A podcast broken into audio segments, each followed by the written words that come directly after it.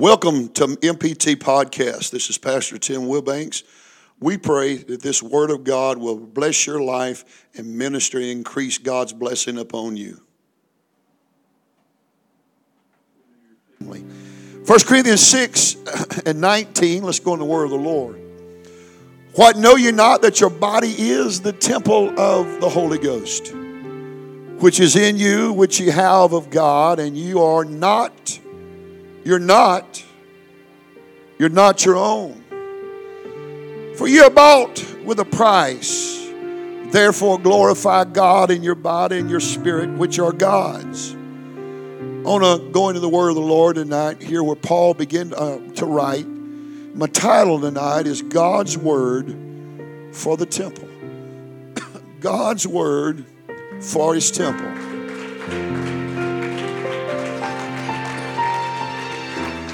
Father, we love you tonight. Thank you for your gracious love and mercy and grace. Thank you, God, for keeping your hand on those, God, who could have been a lot worse than it was today. We know, God, you're going to answer our prayer for Sister Darlene. You're a miracle worker. Our faith's in you. Touch those others that are sick. The babies are sick tonight and adults. We love you. We praise you. We give you the honor and praise for all you're going to do. In Jesus, everybody say, mighty name, amen. You can be seated. Now, understanding when you read parts of First Corinthians, you read through the Bible, it's all for a reason. Paul goes into Corinth, in the city of Corinth, saint of God, to preach the gospel and start a church he founded, who he founded this church. You got understanding when Paul went in and what he had to deal with, the culture and the sin he had to deal with. Like most ancient Greek cities, Corinth had a high city set up on a mountain, a hill that rose 2,000 feet above the city. It was used for two things for defense and for worship. Paul, as he went into this place, it helped the very temple to Ashtoreth, the Greek goddess of love. There in Corinth, upon the mountains, this Greek goddess of love had temples. It also had some 1,000 uh, priestess, uh, women uh, who were religious prostitutes who lived and worked at these temples. Many farmers believed at that time, they believed they could go to those temples and have relationship with these uh, prostitutes and their land would become more fertile. You see, at that time, they would come down in the evening time uh, into the city and uh, they would invade it, offer their services to male citizens and foreign visitors that would come in through because of this female, because of their female fertility and sexuality, women were more valuable back then. Paul was having now to deal with a church he just started. He was having to deal with issues of ethics of life and morals in the current church. You understand, they were coming out of temples. They were prostitutes and they were used to that world and they were used to ways they lived and acted and how they produced. But now Paul was praying them through the Holy Ghost, but he had some issues that he had to deal with to teach them how to be godly. You see, he began to lay because the church was being filled with those this kind that came out immoral pagan ways. He laid out in this letter of Corinth ways to live. We are the temple of the Holy Ghost. He was telling them, ladies, you don't go to that temple now. Now you have become the temple of the Holy Ghost. You see, we are, a saint of God, to be godly examples to a immoral world that we live in. We are not to live like them. We are not to be like them. We are to live a different life, Christ like, because we are the example of Christ here on earth.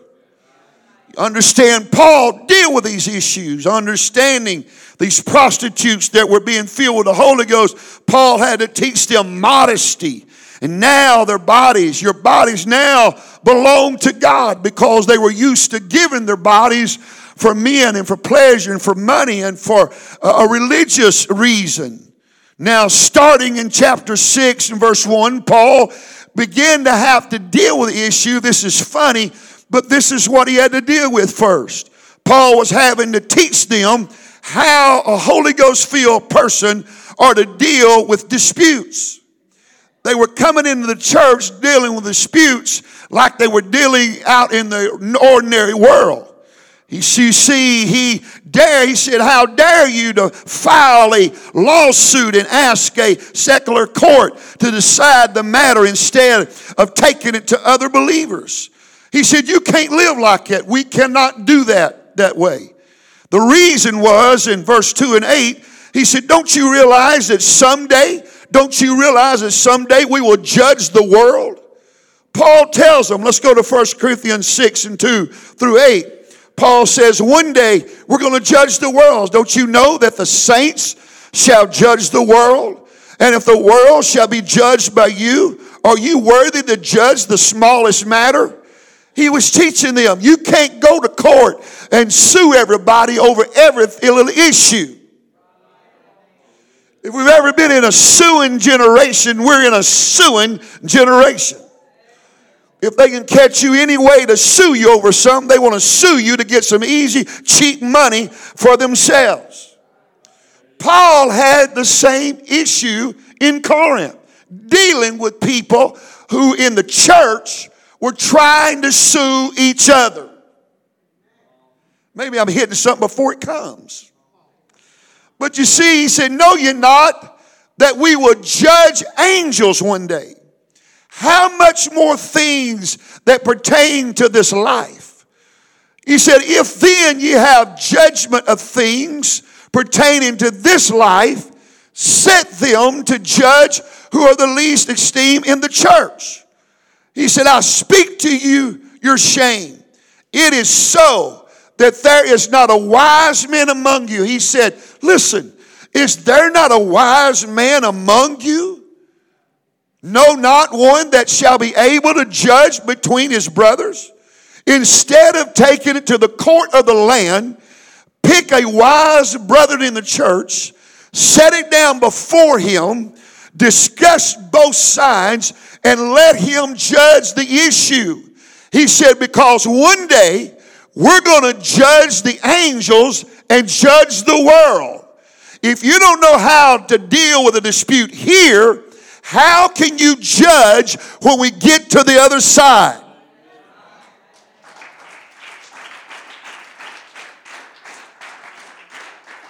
So you see, he rebukes them for doing it in front of unbelievers.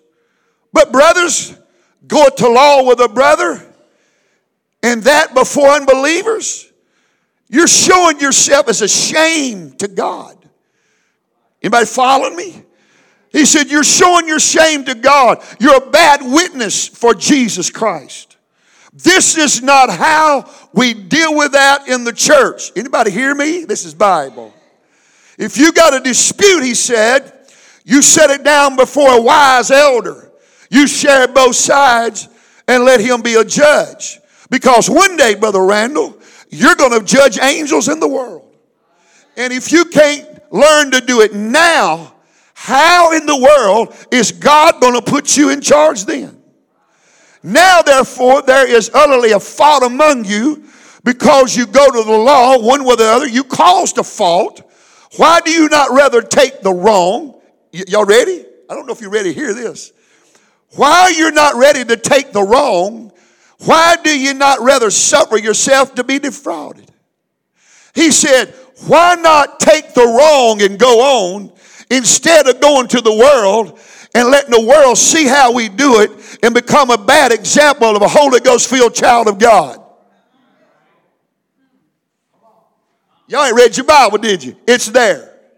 Nay, you do wrong. He said, You do wrong when you do that. And you defraud, that's your brother. Y'all quiet in the house. Paul is having that problem in a pagan world that they were doing the same thing. Guess what? We, we got the same issues going on in, our, in the church around.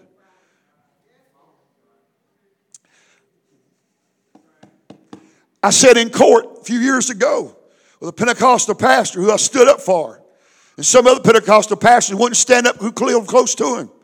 And that's why sometimes I back off and I don't support them because if you can't stand up for a brother because your name's more important than what's right, I ain't got time for you.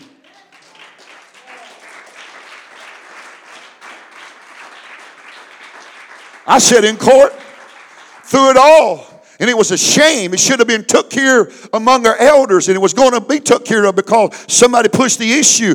But at the end of it, I watched the judge sit there with tears running down his face and help the word of God up. He said, Why didn't you take care of the way God told you to take care of it? This is a shame on you and your church. So Paul was having to deal with folks like that, saints. God desires, saints, that we work it, we work it out because we represent the church of the living God. We are to work disputes out between believers. We need to get an elder, someone wise to help settle the dispute. Paul was having to teach saints of God, then we don't rule the church uh, as the world rules itself. I don't, did you hear me? We don't rule the church it seems like this is kind of new to some of you. Uh, we don't rule the church as they rule the world. We rule under grace and mercy. I said, we rule under grace and mercy. You see, he was having to deal with this stuff. You see, they were trying to bring the ways of the Corinth into a new founded church and Paul had to teach them. 1 Corinthians 6 9, please, 10 11. Paul went on. He said, Those who do wrong will not inherit the kingdom of God. No, you're not. The unrighteous shall inherit the kingdom of God. Do not deceive neither fornicators, adulterers, or uh, idolaters, or adulterers, or effeminate, or abusers of themselves with mankind. Paul, nor thieves, or covenant, or drunkards, nor revilers or extorters shall inherit the kingdom of God. He was having this spirit and these people to come in that had a lifestyle trying to live it in the church. And such, what did he say? And such were some of you. He's preaching to Corinth. But you are washed. You are sanctified. You are justified in the name of the Lord Jesus and by the Spirit of our God. He said, We cannot live that way because you've been blood bought, blood washed. You got the name that's above every name over your life. You can't live that way and inherit the kingdom of God.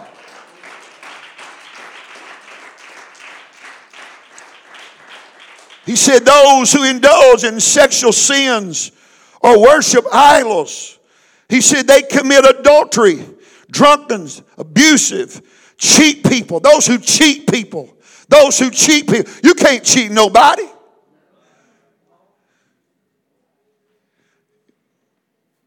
When you're on a job and you're doing something, you're doing some work for somebody, don't cheat them to get a little more money. You'll hurt yourself, but most of all, you will hurt the church of the living God. Come on now. You see, Paul was having to deal with that. He was having to deal with sins that were trying to come out of that old pagan world into the church. Paul called out sexual, sexual sins. He knew their, he knew their help was in the church. It helped deliver them. And he, but he wanted to know what their sins was. You shall not, he said, inherit the kingdom of God. Verse 13, he said, You say food was made for the stomach and stomach for the food. But can't, but you can't say that our bodies were made for sexual immorality. They were made for the Lord, and the Lord cares about the body. Your body, I know food was made for the body and the body for the food. But God, our body is made for the Lord. It ain't made for sexual sins. Come on, God instructs us not to allow lust reign in our bodies. It's us. You can say, Oh, you know, I got a problem. You can go to many counselors you want to. It makes me sick.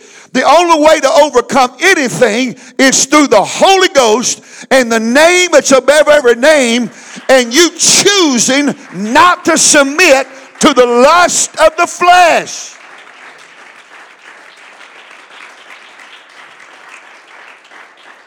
You see, saints, God instructs us not to allow, not to allow it. Romans 6 and 12 tells me you. He said, Let not sin therefore reign in your mortal body. Say, let not. It ain't, I ain't, I'm, I'm, not to come and counsel you all the time. So you know you gotta, you gotta quit this. Uh, uh-uh. You gotta do it yourself. Let not. Oh, here we go. I've been praying, Lord, clean my, my act up when I preach and clean my, my words up and let me be more professional and I have been. Jesus hears me. But sometimes I want to shock you back to reality and have to say things I don't want to, and I'm sorry. But let not sin therefore reign in your mortal bodies. We are the ones who controls our body. That you should what? That you should obey it in the lust thereof. You got to control it where you won't follow the lust. James says, when lust is conceived, it brings forth sin, and sin brings forth death. Your first thing is going to be lust. Turn those nasty phones off.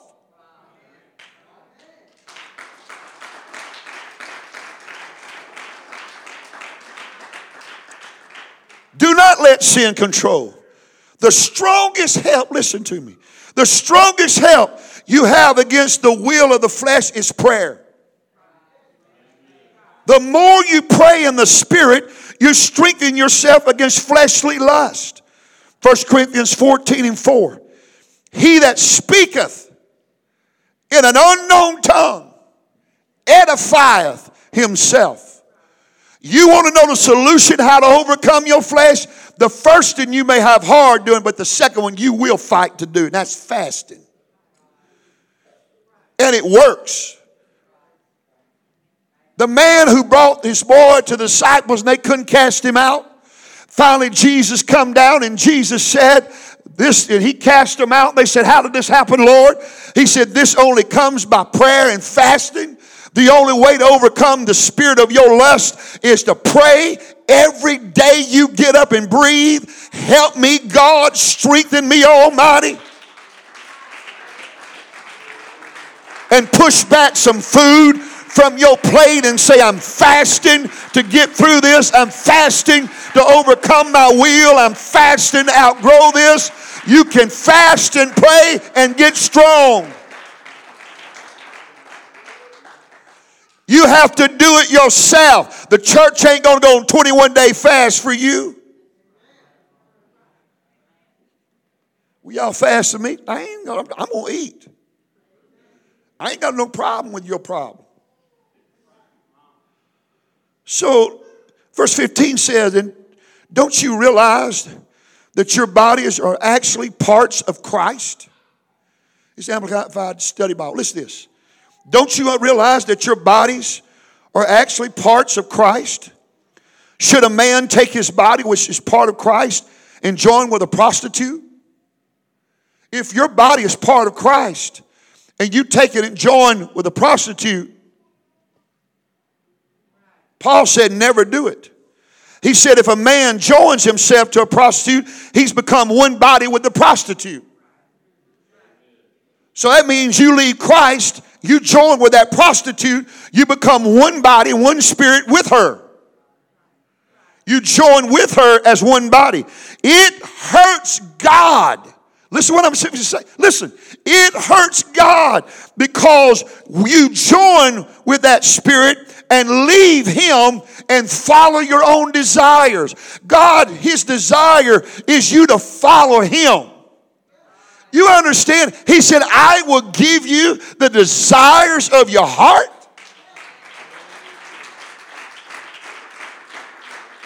But you gotta, it hurts him when you leave him for that process, that spirit, follow it and join with it you, you leave him, it breaks God's heart because you leave him for her. your body leaves him and joins her in unity. This is in the Bible, I want you to know. You see, to solve the problem with your struggles with, with lust, you must understand who you become after you're filled with the Holy Ghost. Verse 19 says it. Don't you realize that your body is the temple of the Holy Ghost? My body. My body. Paul said our bodies be, belong to God. Your body don't belong to you. Many people, you ready? Many people say they they have the right to do whatever they want to to their body. I can do whatever I want to. You better hold your roll. You, you, you can, I'll do whatever I want to with my body. You go right ahead. But if you're filled with the Holy Ghost and you're a child of God, that body belongs to Him. He bought it with His own blood.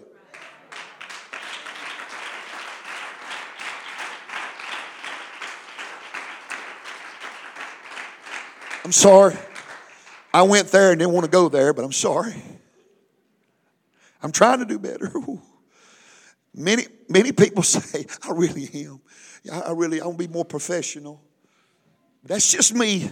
Many people say they have a right, but you don't have a right.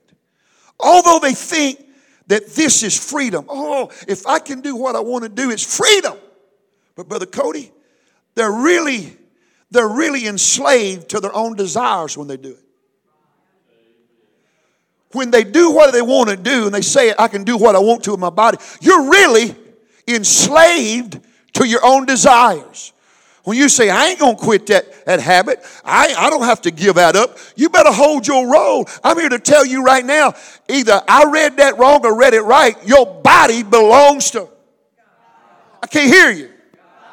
Who's it belong to? God. It don't belong to you. It belongs to God Almighty. So when you you want to huff and puff on some habits, or you want to take it or drink it, or do or go play around and all that stuff, and you leave God and go join in one body and one flesh with that spirit, it breaks God's heart because you left Him. Because He said to you, "If you'll serve me and love me, I will give you the desires of your heart."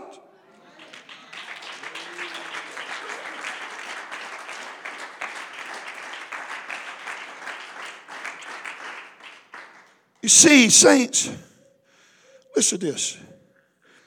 They want to do with their bodies what they desire to do because it looks good, feels good. After we are born again, saint of God, we become spirit filled, therefore, we no longer are our own. This is not my body. Let me say it again. This is not my body.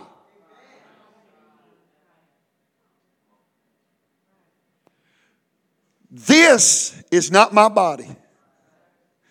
So you see, after we're born again, we're filled with Spirit, we have been bought with a high price. He purchased you with his own blood. Your body, saint of God, right now belongs to God. You must not violate his standard for living. Paul was having to teach him, Brother Randall, some male prostitutes and some female prostitutes.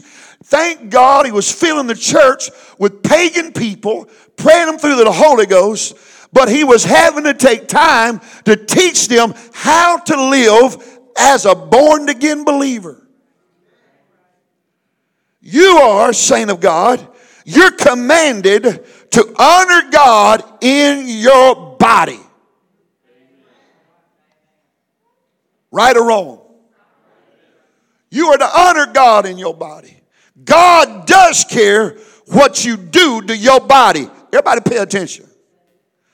Even when it dealt, when he dealt, I read it last Wednesday night, when he dealt with transvestites, cross dressing in the Old Testament. You think we got new problems?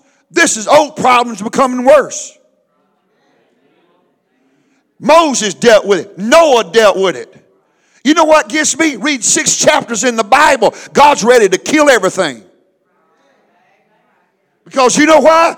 The minds of men become more wicked and wicked and wicked and wicked and wicked. We think it's bad now.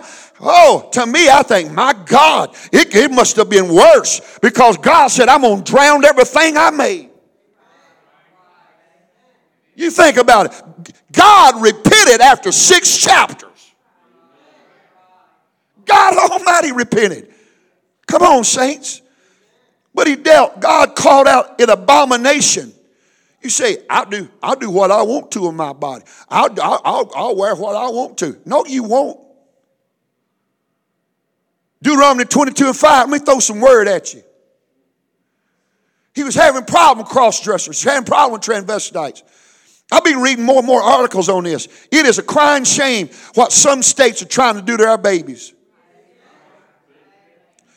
You do a DNA on a girl, I don't care what kind of sex change they do, you do a DNA, it's going to come back female. You do it on a boy, sex change, you do it on DNA, a male. I don't care. This is a perverse generation we're living in. And what blows my mind is people backing it. Deuteronomy 22 and 5 says this Moses said, The woman shall not wear that which pertaineth unto a man, neither shall a man put on a woman's garment. For all that do so are abomination unto the Lord thy God. I told someone the other day, let me tell all of you saints something. The only time, you better, you'll never see me in no dress. The only way you see me in a dress is something happened to my clothes. Either I went swimming and somebody took them and I had to grab me a skirt. But either then, I would probably take me some bushes and some limbs and some vines and weave me a skirt. But the Bible called, God said it's an, everybody say abomination. You know what abomination is God to God? He literally hates it with everything. So you are the temple of the Holy God. Who, who thinks it's a privilege? I do, to be called a temple of God. It isn't it a privilege to walk around and say, I'm a temple of the Holy Ghost. Amen.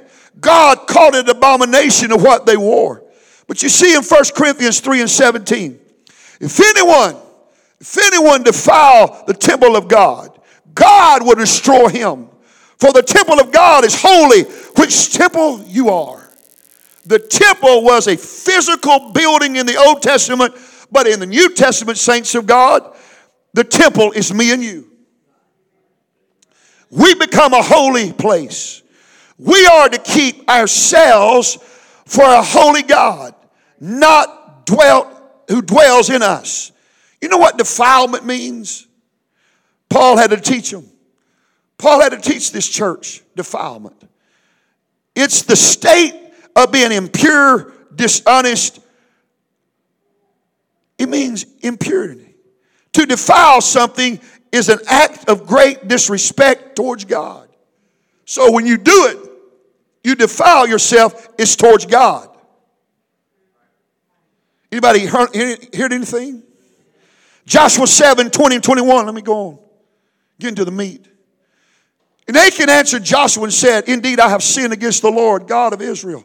And thus and thus have I done. He told Joshua what he done. When I saw among spoils of godly Babylon a garment, 200 shekels silver, where'd you go to 50 shekels weight? Then I coveted them and I took them, and behold, they were hid in the earth in the midst of my tent and the silver was under it. You see, God told him, when you go into uh, Jericho, don't you bring anything out because everything is accursed. If you get the silver and gold, it's mine. It was God's tithes. So you know what he told? You know what he stole? He stole a garment that should not took, but he took God's ties and hid them. Yeah, it was. The silver and gold was God's ties. So when you hide God's ties in your house, in your life, you curse your house. So, because Achan took their garments, he defiled the whole Israel. Israel went against Ai. They went down to battle. They lost 36 men in battle, took 3,000. They wasn't supposed to lose nobody. He caused Israel to be cursed because of his sin. When you defile the temple, you lose favor with God. You lose favor, saints.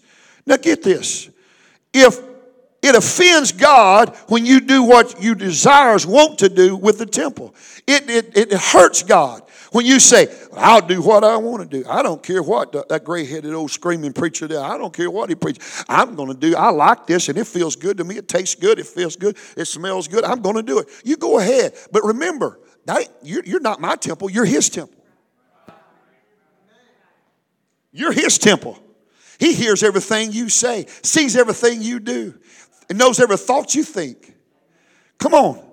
It scares me sometimes when thoughts enter my head. go, Whoa, God, uh, I'm sorry. That's me. Hold on, God. I don't know where that come from, but that's wrong. It shouldn't been there. Anybody done that? This is good stuff. Four of you. Thank you very much. Paul, Paul had to instruct the Corinth church how to present themselves to God. Let me, I'm, I'm going to get down the landing gear. Now, understand me, paint you a picture. Male prostitutes were coming in, men were coming in. Female prostitutes were coming off the temple. They all had a mark that marked them. They were trying to bring the culture of the pagan into the church. Go to 1 Corinthians 11. Paul had to deal with them with this issue. Men were coming in with long hair looking like women. Women were coming in as a prostitute of the temple, they're all shaven head. That's how they marked the prostitutes and the male prostitutes. Paul said this to the church. He explained to them why you had to do this. Now, follow me. He said, But I would have you know that the head of every man is who? And the head of the woman is who? And the head of Christ is God. He said, Every man he was telling the men who come off of these, this out of Corinth, the pagan world. He said, Men, listen to me. Every man, that, this is what God's law is and his, and his ethic is. Every man praying or prophesying, having his head covered, dishonoreth his head. But every woman that prayeth or prophesieth, a woman can prophesy with her head uncovered, dishonoreth her head. For that is even as all if she were shaven. It's a shame. Then he goes on, for if a woman be not covered, let her also be shorn, because it's the same. But if it's to be a shame for a woman to be shorn or shaven, let her be covered. Paul goes on and tells them, he said, Men, indeed, ought not to cover his head. For as much as he is the image of the glory of God, the woman is the glory of the man. Look at this. You understand this. There's one thing I want you to know the head of every man is Christ. Let's go to verse 13 through 15. I hope you see something just a moment. Verse 13 through 15, please. He said, There is one thing I want you to know the head of every man is Christ. Now, if the head of woman is man, a man dishonoreth his head when he wears long hair, who does he dishonor? Who? And some say, What's long? Well, I know, Brother, Brother Josh's been to Israel, I've been to Israel. When men begin to wear their hair down below their collar, over their ears, that was long. Jewish custom is they, they have a haircut like mine, but their, their locks on the side of their, their head are, are, are twirls down. I forgot the name of it. Is it up there? Have you got it? 1 Corinthians 11, 13 through 15. But, in, but the women, if you go to the Wailing Wall, they're going to give you a veil to cover. You're not allowed to go there without a covering. I have been there and heard, heard, a, heard a priest, a woman went up and she, didn't, she had short hair. She said, No, you're not allowed there. Your hair is not long. And she said, Why? He said, Because our custom to God is this, this is why. If, you, if he covers his head, while a man prays or prophesies, he, he disrespects God. Now, how does he dishonor his head? He grows long hair. A woman dishonoreth her head if she prays or prophesied without a covering on her head. Who is her head? Her husband. Now, look at this. Judging yourself, he said, for yourself is the right for a woman to pray to God in public without covering her head? Is it obvious that it's disgraceful for a man to have long hair. Isn't it a disgrace for that man to have long hair? Understand who he was talking to in Corinth church. He was talking to women who come out of the prostitute and men who was prostitute who marked themselves. He said, if you're going to come in here and pray to God or prophesy, ladies, you're going to have a covering. And God already gave you a covering. He gave you long hair. Your long hair is a covering unto God, not to me. He said, even the angels look down on you and see that you are covered when you come into his presence. That's Bible. It's there. And he said, if a man have long hair, it is a shame because God wants you to be uncovered when you pray or prophesy because you're under him and it gives respect to him. That should be simple enough. Should be no problem. Come on. He said, because God gave it to you for covering, ladies. Why did Paul put 1 Corinthians 11? because these newborn Christians were coming in, bringing their practice from the paganistic temple into the church. And Paul said, Hold on, this ain't how God does. This ain't how the church operates. So he had to teach them how they had to present themselves before a living God. Paul's ultimate reason, saying to God, listen to what I'm going to say. He said, We need no hindrance when we come in and we get a hold of God. We know how to, we need to know how to walk in here and have nothing in our way that when a woman prays, God hears her. And when a man prays, God hears her. Or when it's time to prophesy, a woman can prophesy or a man can prophesy and God use them. He said, The angels, this is what makes come.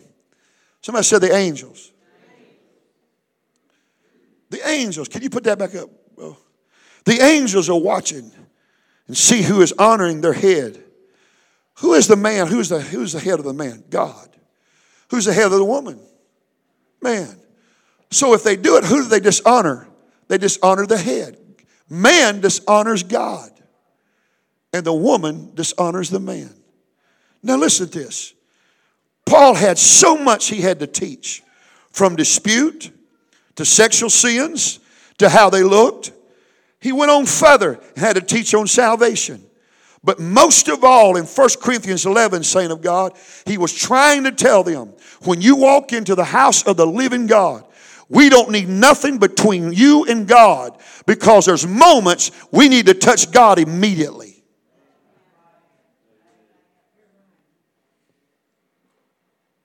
So you ain't going to tell me it ain't Bible. It's Bible.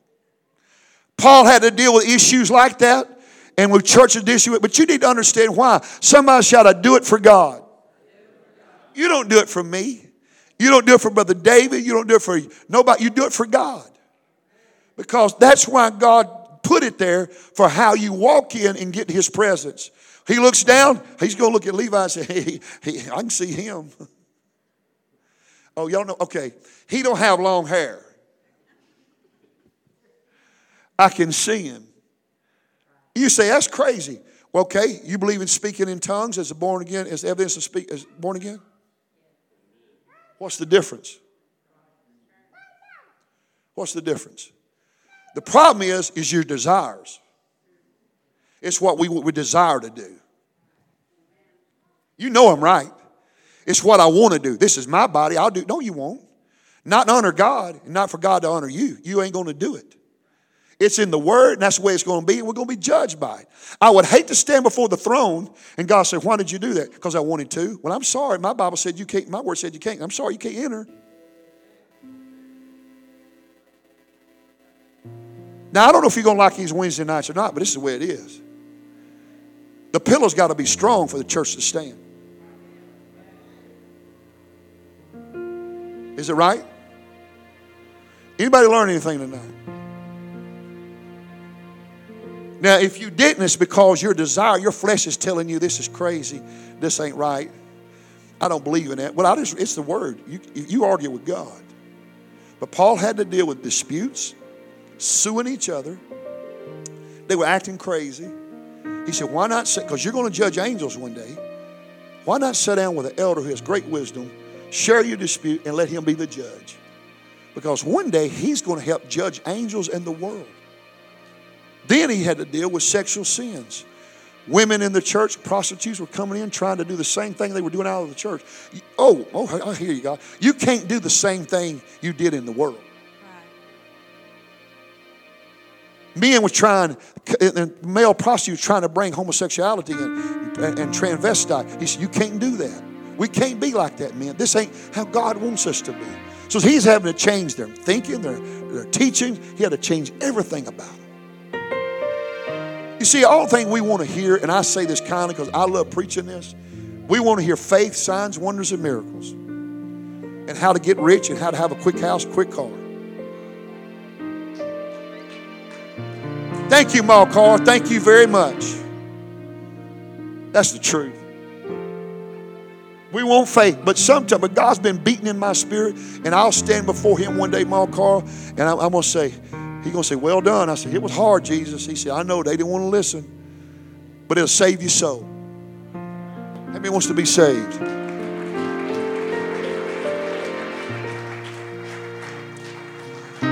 Stand to your feet if you don't mind. I guarantee you, you ain't prayed no harder than I prayed over this lesson.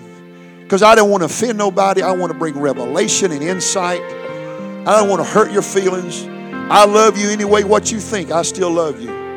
Jesus loves you. But how many thanks God that He'll share with you there's more for us?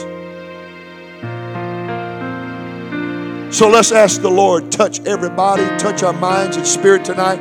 Lift your hearts and hands to Him if you don't mind and say, Father, thank you for your love and grace for me. Thank you for the church of the living God. I want to be an example to this lost and dying world. Tell Him, saints of God, tell Him.